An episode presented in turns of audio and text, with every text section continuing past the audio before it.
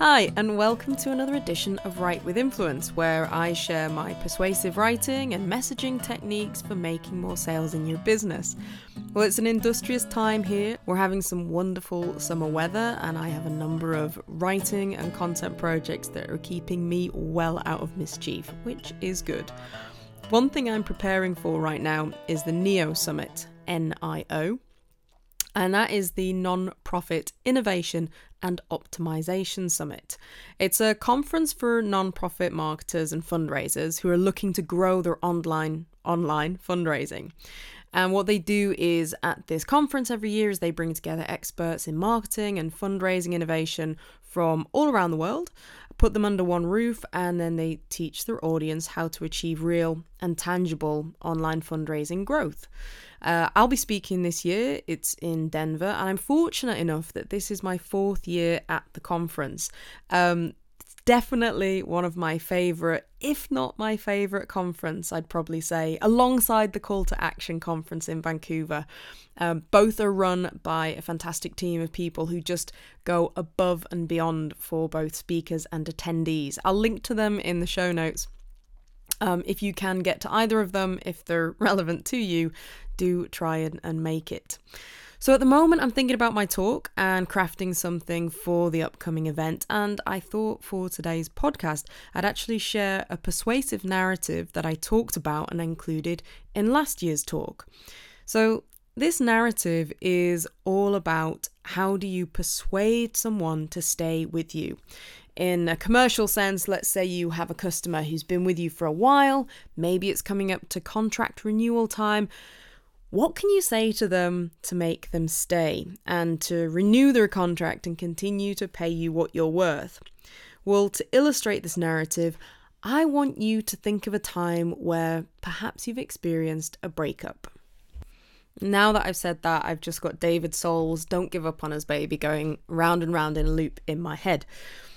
The reason that I want you to think about this is that I've said in a previous episode, I think it was episode two or three, um, when talking to your younger self that we are naturally we are more persuasive than we often think. We sometimes approach copywriting thinking that we have to fundamentally change the way that we think, we have to master this black art of persuasive tactics, and we forget sometimes that we have a natural level of persuasion in us. And it turns out as well that there is some new, or there is a new scientific study that shows if you want to get someone to stay with you, it is a little bit like pleading for someone not to break up with you. Let me explain. I want you to imagine your first love. Maybe you're in primary school, maybe you're in secondary school or high school, but you know the one, the one where you're young and you think it's going to last forever because you have the same favorite color and you've got the same star signs and you really like the way that they've cut their hair. You know, that big important love of your life. You can't imagine being without them, and you spend hours agonizing, wondering what they're thinking, and deciding when you do talk who is going to hang up first on the telephone. But then something bad happens. They become a little bit distant until one day they utter those fateful words of, I think we should break up. Or over here, if you're young, it just goes, you're dumped. And if we were that other person and we were pleading for this to not happen, here's a typical narrative that we might try and use. So, as an example, let's work through our breakup scenario. First of all, well, you can imagine the shock, and you might say to your beloved, you know, how could you give up on what we've built these past three weeks? Remember after gym class where we had a free period and we did nothing but looked into each other's eyes and stared at our trainers? I mean, do you really want to walk away from all that? And then you might remind them what they saw in you in the first place and explain to them, you know, you, you said you were so happy when we first got together. You said that you didn't know anyone else who knew all the words to every Game of Thrones episode. I mean, don't, don't you remember how special you said that that was? And if you're not getting a response, this is where we might start to get a little bit annoyed if our persuasive tactics aren't being accepted. And how many times have we heard this phrase being uttered during a breakup? you'll never find anyone else like me. And I hate to say it, but if they're breaking up with you, it's probably because they don't want anyone else like you. But that's beside the point. What we're really saying when we utter this line or lines like that is that, look, there will be a risk of regret if you walk away. And finally, the last plea that we make is things will be different. I can change. Things are going to improve. Things are going to get better which is very similar. You've probably heard that if you ever try and leave your utility company for gas or electric, suddenly then they become very charming and throw in all the discounts. Up to then, they'll just happily take your money. Now, as I said, this is a very simple example, the breakup example. Um, and it might sound a little bit simplistic or even a little bit dramatic. I'm not actually going to say those thing, these kind of things to my customer. It does actually closely reflect the persuasive principles revealed, as I mentioned, in a new scientific study about how people decide whether to stay with someone or not. But the someone in this study isn't to do with a breakup, it's not to do with a romantic relationship. It's actually a study about how people make decisions when considering the renewal of a contract. And this is, it's done for a commercial interest in the basis of the study, and I'll link two details about the study. But when I talked about it at last year's NIO Summit, uh, I looked at it from the perspective of how you could use this narrative if you wanted to get people to donate to your organiza- organization. Again, if they've donated once, how could you perhaps play this out in your copy to get them to donate again? So, let me tell you a little bit about the study. Uh, Dr. Zakary Tormala is a social psychologist from Stanford, and he teamed up with Corporate Visions to run this study and see what messaging was best for encouraging someone to stay with a company that they had once signed up for. And the study is really interesting. And if you're interested in sales messaging, I encourage you to read more about it. But for the purpose of this podcast, I'm going to boil it down to the main points to give you some ideas that you can try in your copy. So, a successful message needs two main things, really. First is to document the specific results of your partnership and share those first before then trying to get someone to choose you again, which is pretty much like the in our breakup example, it's, you know, do you want to walk away from all these things that we have built together? But the next thing that you need to do is to provide more details about the recent advances or new developments in your solution. So, in the non-profit environment, this could be recent advances of what an organization is doing to help the cause and to prove that progress is being made. So, the way that Zakary Tormala and Corporate Visions break down the narrative is it basically works like this. Um, first of all, document the results that you have had together, so the good times that you've had by working in partnership together.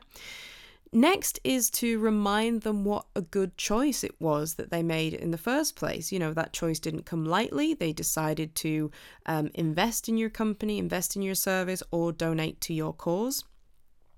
And then you need to show why it's still important for them to continue the relationship. If they walk away, what is the cost of that, or what is the risk of that to them? What might they miss out on? Um, if they pull the support from your organization, what projects or what initiatives might not be possible if you no longer have their support? Show them that they're still important and that walking away isn't without consequence, obviously, without scaremongering.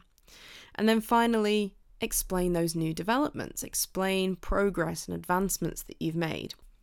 So, how might this play out in a fundraising example? Well, I wrote a very simple narrative, um, more for prompts really that people could use.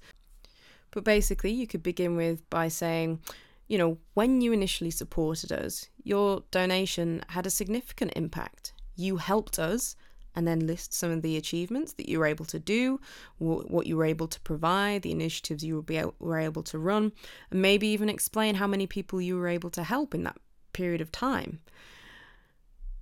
Then you can move on and reinforce why they made that decision in the first place. So you could say, Look, I know that this particular goal is really important to you. I know what you wanted to achieve. You wanted to see homeless people and vulnerable people better protected, with more security, with more food, with access to better support.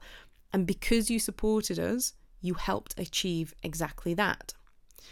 And then move on to why they are so critical and include the ask. So you might say, You are really critical to this cause, and I want you to consider supporting the new initiatives that we have that we can provide with your help. Now, without you, we will continue to work, to do all the things that we're able to do, but it is much easier to prevent this problem from getting bigger with you standing alongside of us. In fact, since you first donated, there are some new things that you might not know that we've been involved in, where we've been working hard to achieve this particular goal. In fact, since, I don't know, say last year, we have dug five more wells, or we have built five new schools, whatever it may be, but show some specific results to show that you are advancing, you are making progress. And then again, introduce the ask, you know, will you help us increase whatever it is that we want to get to, achieve whatever it is that we want to get to, and then perhaps give them a time frame to give them some urgency. So obviously I'm dipping in and out there with sort of the structure and then where you could swap in your specifics. But that doesn't sound like a pleading breakup story, and yet it uses a lot of the similar um, psychological persuasive techniques that we see in both, and that has been proven to encourage people to really consider renewing that contract. So, just to recap, first of all, you need to document results, show them the good times that you've had together. Next, remind them why that initial choice to support you, to be with you, was the right choice. And then explain to them why this choice is still important because there is a risk if they walk away. And finally, explain those new developments, show them that there is progress and advancements being made. Another one, short and sweet from me. Thanks again for listening. Uh, do check out um, the links for the NIO Summit, for the Call to Action Conference, which I mentioned, and also the study as well by Corporate Visions and Dr. Zakary Tormala that I'll link to. I will be back shortly. Don't forget to send in any copy questions that you might have, and you can find more about me and the lessons I teach at writewithinfluence.com. Till next time, keep believing.